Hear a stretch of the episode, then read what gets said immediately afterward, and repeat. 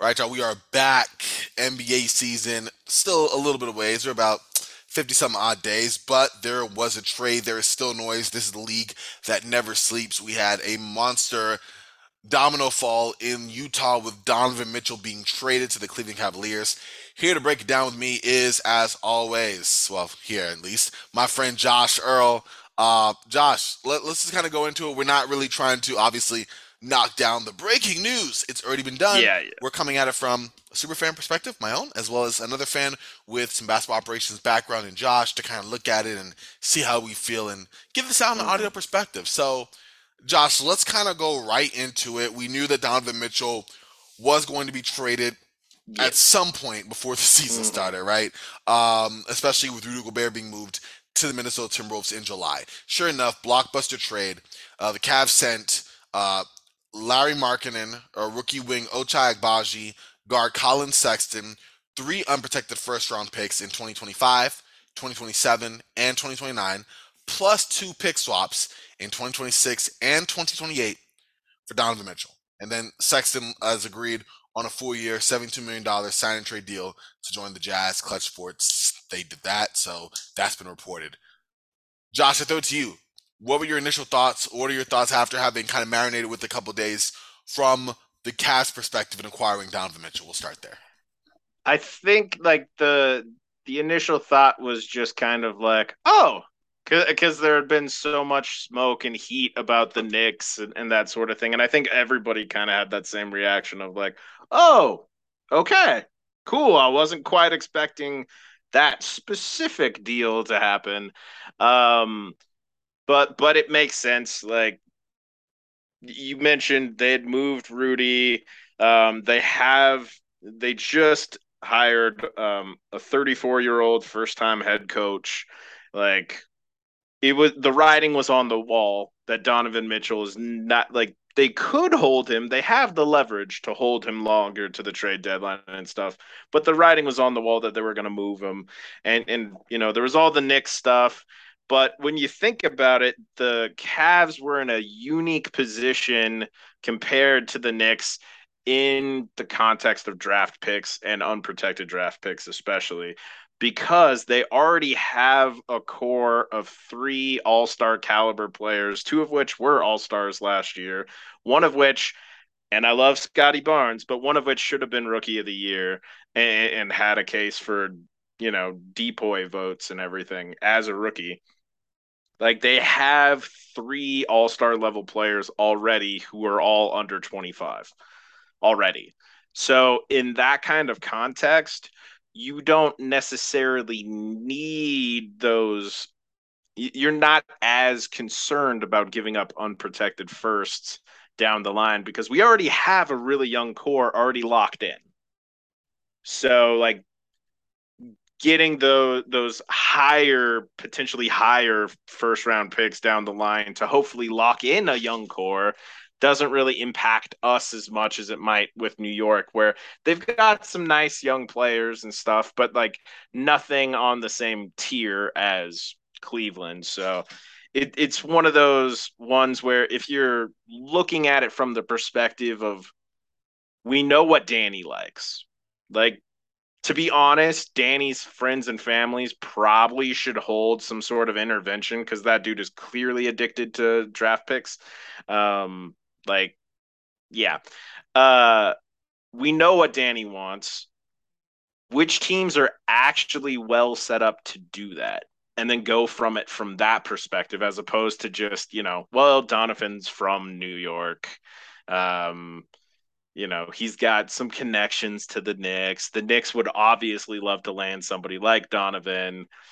There's a reason why that's that smoke started billowing and people thought there was a fire.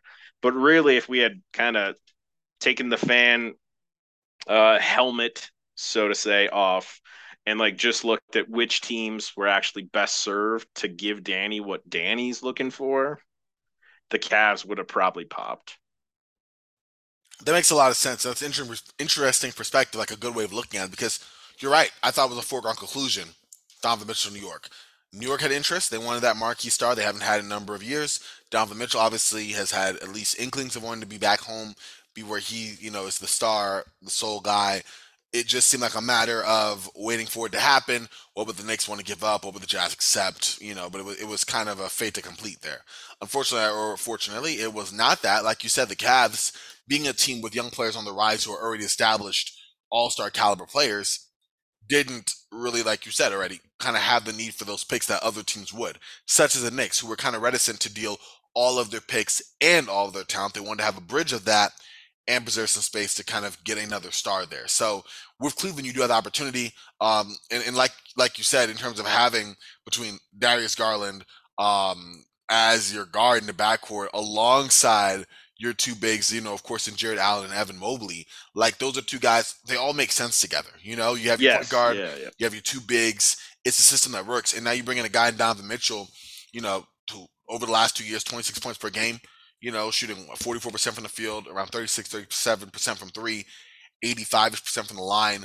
Um, a guy who's a proven scorer, all three levels, especially in the playoffs, multiple 50 point games. Yes. You have a guy like that who also, according to Synergy Sports, is in the 80th percentile in pick and roll and isolation scoring. So you get that yep. weapon. One could argue there's a perfect fit for a Cavs team that puts so much strain on Darius Garland down the stretch. Yes. Yeah. From a playmaking, shot making, offensive creation standpoint, because you didn't have, you know, a Ricky Rubio had went down. And mm-hmm. there was too much mm-hmm. pressure, of course, on um, I mean, there was a lack of Caris, backcourt yeah. help. Caris LeVert, exactly. And him mm-hmm. being the guy who was kind of bringing offense off the bench. You bring him as in yep. the starter, and he's not an ideal fit next to um, Garland because he's not the best shooter. Mm-hmm. Needs to mm-hmm. play with the ball a little bit to make his own offense. So there's a lot on Garland down the stretch that now, in theory, should not be an issue of Mitchell yes. right next to him.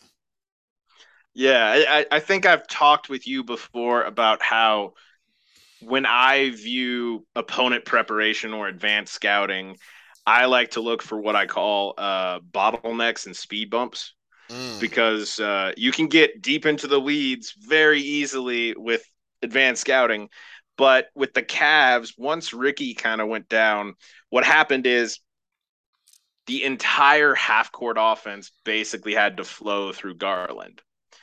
And that's obviously a very clear bottleneck.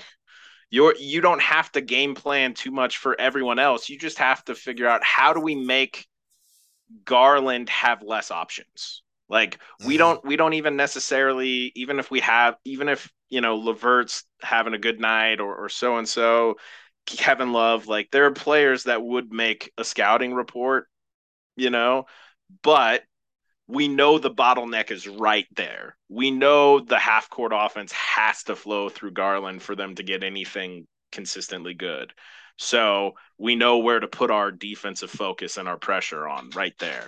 And I I think Donovan is a fantastic scorer. I do not buy him as a playmaker, but with Garland, that's not going to be as big of an issue. And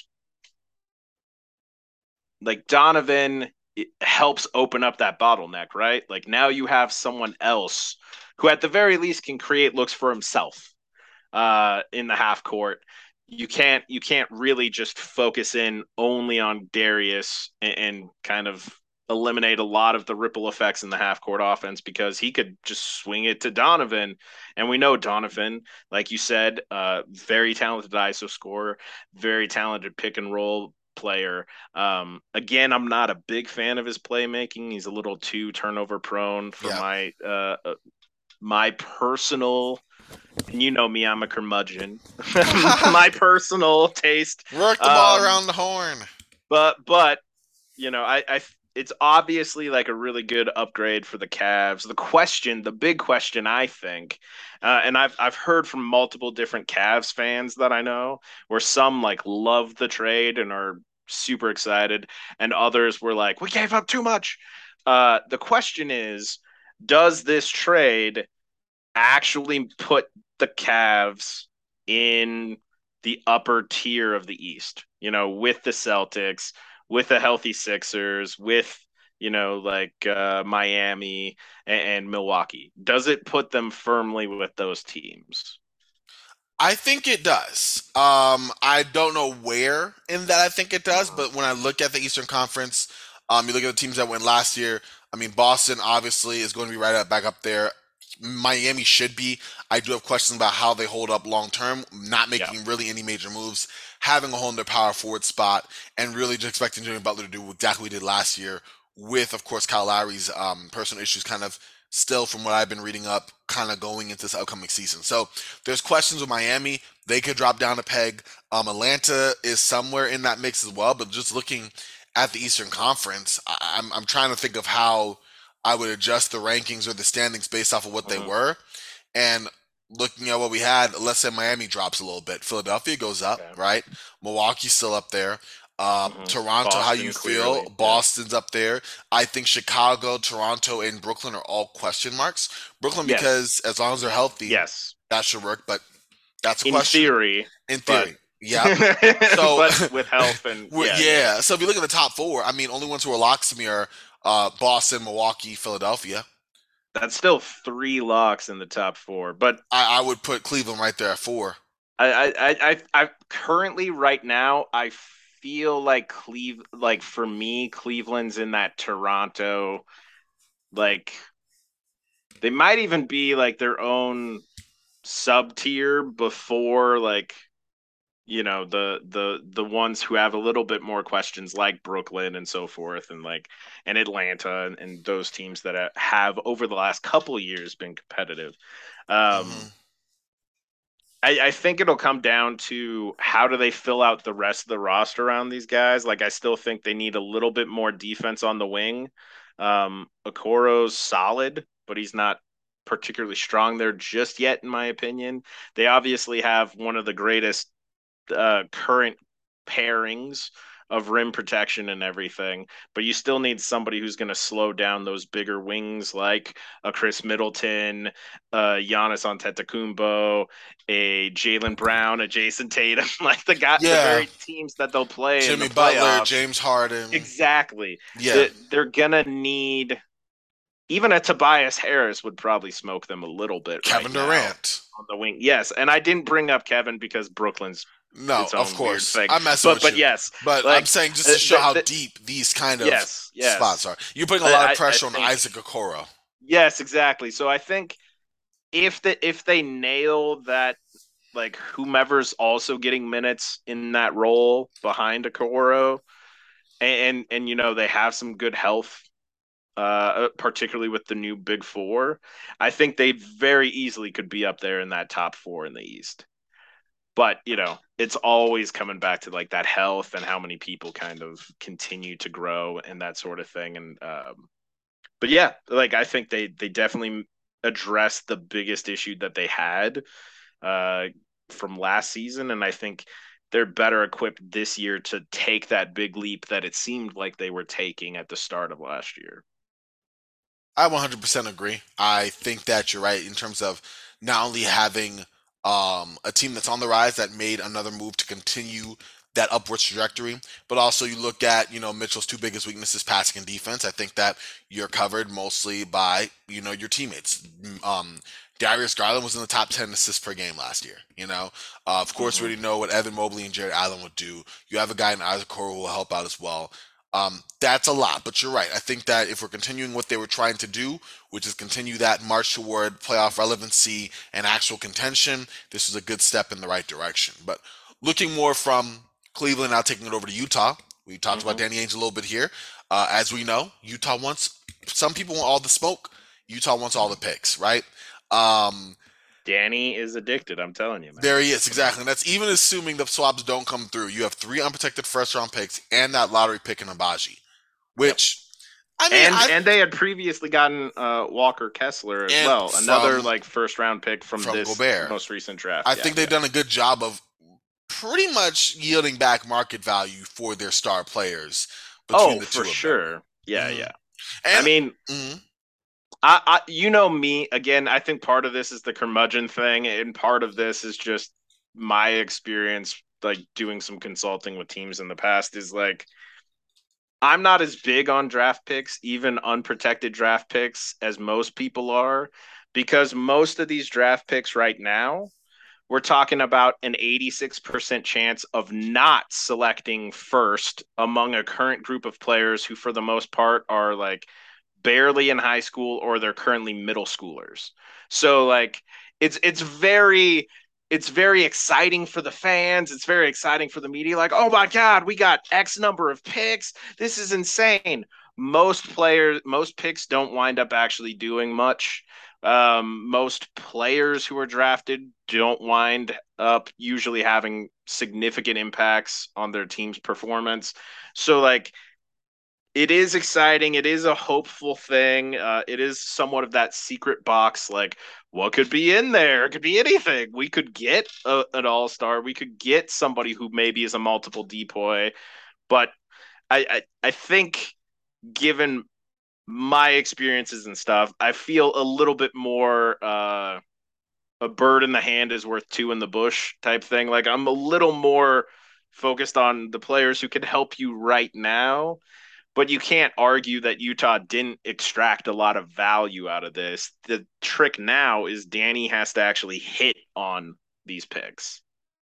And that's the actually much tougher part. Yeah, parlaying that. We've seen Danny yeah. do this in the past before, you know, with a lot of picks. And yes, you know, while he did end up getting Jayson Tatum out of that and to a lesser extent Jaylen Brown, you know, we also saw the plethora of other picks that were also part of that big haul that Danny had for years that became nothing. So mm-hmm. that is true. It's a treacherous kind of game you play when you put all of your reliance or at least a heavy uh, reliance on picks. But Fortunately, there were two other players in this deal yes. that did not involve picks that were just mm-hmm. players. Mm-hmm. And so I do want to get your take on that. I think it's two guys on team friendly contracts given where the yep. team is in Collin Sexton and Lauri Markkanen, who can either yes. become part of your franchise future or be flip for more picks. So before yes. you get to what they could be, you already are thinking like I'm thinking at least with one of them. Like, exactly. um, uh-huh. And I want to get, I'm gonna throw it to you yeah. right now, and let's get your thoughts on on both. Cause I have a feeling we share the same person, but yeah, I want yeah, you to yeah. Say So like,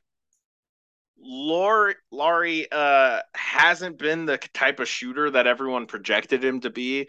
That's not to say he hasn't been a bad, like he's been a bad one or anything, but like he hasn't been the type of shooter that, you know, being a legit spacing big that teams are like, nope, can't leave him. Uh, that hasn't really come into play. He's been a solid NBA player so far. Ideally, you wouldn't want that. You'd want more production for that type of contract that he's on, but like, like ultimately, like it's a fine, workable contract. It's like that Andy Samberg uh, joke in the Justin Timberlake great great grandfather's uh, coming to Ellis Island sketch. Like he's a fine, workable NBA player. You know, it, with the contract. It, it's okay. It's it's a solid contract. The the really interesting one to me is is co- the Collin Sexton deal uh, part of it because that there is there are two avenues here. One is like Sexton is kind of the the cheaper version of what Donovan Mitchell brought you know, he can do similar things, maybe not to the same degree, but he can do similar things on a much cheaper contract. Um, the other thing is if uh, if they do wind up trading Conley and Bogdanovic and Clarkson for subsequent picks, and probably Beasley too, um, who's going to be taking all the shots here? Your man I mean, Sexton. I think Sexton. Sexton's yeah. Monte have it all. Sexton has it all. Yes, yeah, he's gonna have all the shots he he wants. Uh, how this likely plays out, and if that's the case, you could have somebody where like maybe he grows into becoming like a second Donovan Mitchell type player, the type of like he can get buckets in the half court um, even when he's the defense's focus like maybe he's not going to be a great playmaker but like we have somebody who can generate relatively efficient offense consistently in the half court. He could be a keeper. That's also exactly the type of player who has the recipe for a breakout comeback season mm-hmm. that all of a sudden other teams are like, you know, we kind of need a player like that. Yeah. We'll kick you a couple picks for Sexton. That is true. That is true. I like the idea of Sexton being a year younger than mm-hmm. um Donovan Mitchell. In fact, just making sure of his age. I know he's younger than Donovan, but I want to know how by how much. So he's 23.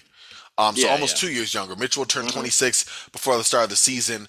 Um, Collin won't turn 24 until about midway through this next Yep. year. So you're getting a guy who's younger, who Mhm. has been a, a he's- there's been a couple of tweets about this, but like strikingly similar to Donovan Yes. Mitchell in terms of scoring, playmaking, at least by the raw numbers. Been a surprisingly good outside shooter. Didn't come in with Mhm. that um, connotation, but has been a very good outside shooter. Like you could kind of form your head around the idea of Sexton being a guy where do you build a team around Sexton?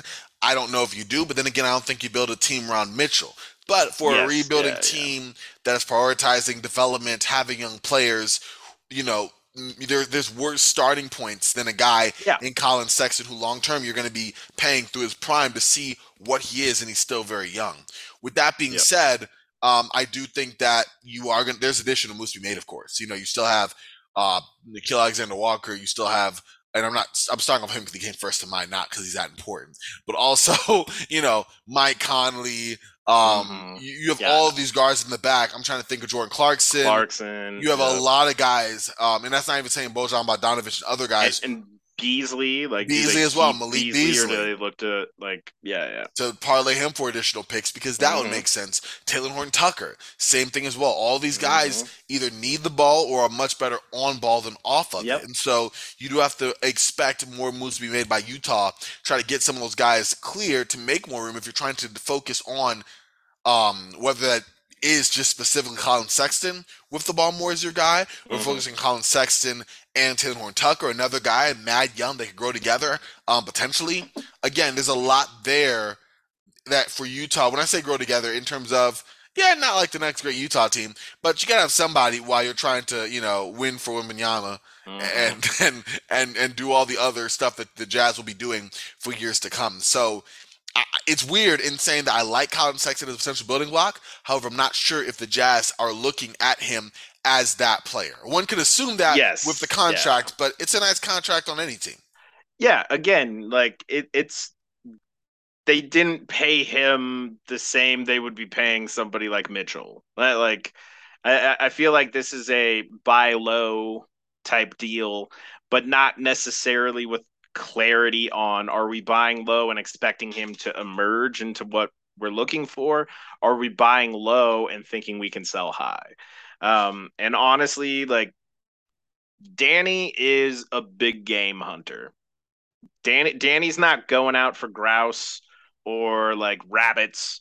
Like like Danny is a big game hunter. So I imagine most of his moves are gonna be focused on like can I get like two or three guys that I think can legit be the guys for a championship level team. And I don't think obviously at this point in time they have any of those guys as as we stand here today. Um plus I also just think Danny again has a draft pick addiction. Yeah, yeah. There's I, he, yeah. Trader Danny. I mean, it's not. Yes, yeah, yes, like, yes, yeah. yeah, yeah, yeah. So it, we'll see how it plays out, but I, I'm I'm interested to to kind of see also what other moves happen before training camp starts, before the start of the season starts. How much of a like completely fresh start do they want to give Will Hardy as the the first year, uh, first time head coach in the NBA? Uh, is he just starting basically from scratch with a fairly like really young team, Mhm. or are they you know gonna let these Mike Conley's, Bojan Bogdanovic's, Jordan Clarkson, uh, Beasley's uh, of the the team kind of Play out. wait until we get the best possible offer because Danny could go either way, honestly. But um, Yeah. yeah, it, it's it's definitely been an interesting offseason for Utah, and I'm I'm interested to see how they actually hit on these chances at bat because that's the big thing. You can have all the picks in the world, doesn't matter unless you hit on enough of them. and make it count. That's the truth. That's Yep. the truth. And I guess closing this out before we end this here, we've heard a lot of flack about New York, right? New York should have been Yeah. in this. Should New York was in the bag. We started off with the show talking about how we thought this Mhm. was a done deal. Do you lay any blame on New York for not making this deal? Did you think it was ideal for New York? And I guess my last question is: Were there other teams you wish could have got in the mix on it? Um, just yeah, wondering about that from your Uh, perspective. I'm sure there were other teams that were secretly in the mix on it, uh, depending on what they had available. Lakers and um, No, just, just kidding. no, no, no. Sorry, bud. No. Oh, but You got um, me. they, uh, you had to get it in there. I respect that. I had to for the um, brand, for the culture. For the Knicks, in some senses, I actually give them kudos for for kind of calling Danny's bluff and being like, "No, man." Like the the other thing is the Knicks' potential offer base has always been overblown because they do have a lot of additional firsts, but those are all pretty protected firsts. Uh, they're not the most attractive first to throw out at other teams, and they were hesitant to give up their own protected firsts, um, which, given the last like 20 ish years with the Knicks, I don't exactly blame their front office for like being hesitant to to do that. Um, I also don't buy that Danny was really that interested in RJ Barrett and having to, you know, sign him to a large scale extension. So, like, I, I think the deal was always going to be focused on picks, and the value of the picks that New York could offer was never as good as like the media kind of played it up to be. I get it, and you know it's New York media it sells. Yes. You want to Yeah. get a, a kickstart, uh, Kickstarter. You want to get something fire started. You bring up Yep. the Knicks. So I agree with you there in the perspective there. I'm glad for what it's worth the Knicks didn't do it. I don't think it made sense for them to Yeah. talk about all their assets from that point. Um, Mhm. I, I do like, of course, Donovan Mitchell. I think he'd be a nice. I, I I personally think he'd be a better future piece to the Knicks than RJ Barrett. I don't know if that's bold or not, but that's how I feel. I don't glad think- they didn't. I do don't it. think it's too bold. Mm. R- RJ's like a mixed bag for a lot of talent evaluators, but Well, yeah, I I was gonna ask what do you think about him, but I don't want to go too far straight. yeah, before we don't need show. to get too. Well, send that if we ever do Knicks, again, to- yeah, again, to me, it comes back to like that uh that SNL sketch I, I mentioned with Andy Samberg and Justin Timberlake, the Ellis Island, like fine, a fine, fine, workable, good young. NBA player. exactly. Is he who I would build a team around? No. He's not Is even he who I a bad? team Is he a bad NBA player? No. No. young Like, guy? Got a future? yeah, like absolutely. he's got like he's made strides, he, especially defensively. Like I think he's going to be a good NBA player and have a good long career. I just don't think he's the star that New York wants. There it is. I like it. I like it. Listen, y'all, you just heard from the man himself, Josh Earl. Follow him on Twitter at 2RedJEarl. We'll be back at y'all real soon with something very, very fun. But in the meantime, between time, you can follow me on Twitter at Corbin NBA. Love the collab, man. Thanks again for your time, Josh. Been cool. Thanks for having me on, man. It's always fun talking basketball, even if you gotta keep uh, the Lakers in the combo. For, I got for, to. for co- the culture. For the everything. culture. For the culture. You know, Yep. whatever, man. K- kudos to you for continuing to shoot your shot. Thank you. Hey, listen, always, always, my guy. No. All right, y'all, listen, stay tuned with us. Um, like I said, got some exciting stuff coming down the, the pipeline here. But until next time, for Josh, for myself, we are Frosty. Y'all say Frosty, and we'll talk to y'all real, real soon. All right, y'all.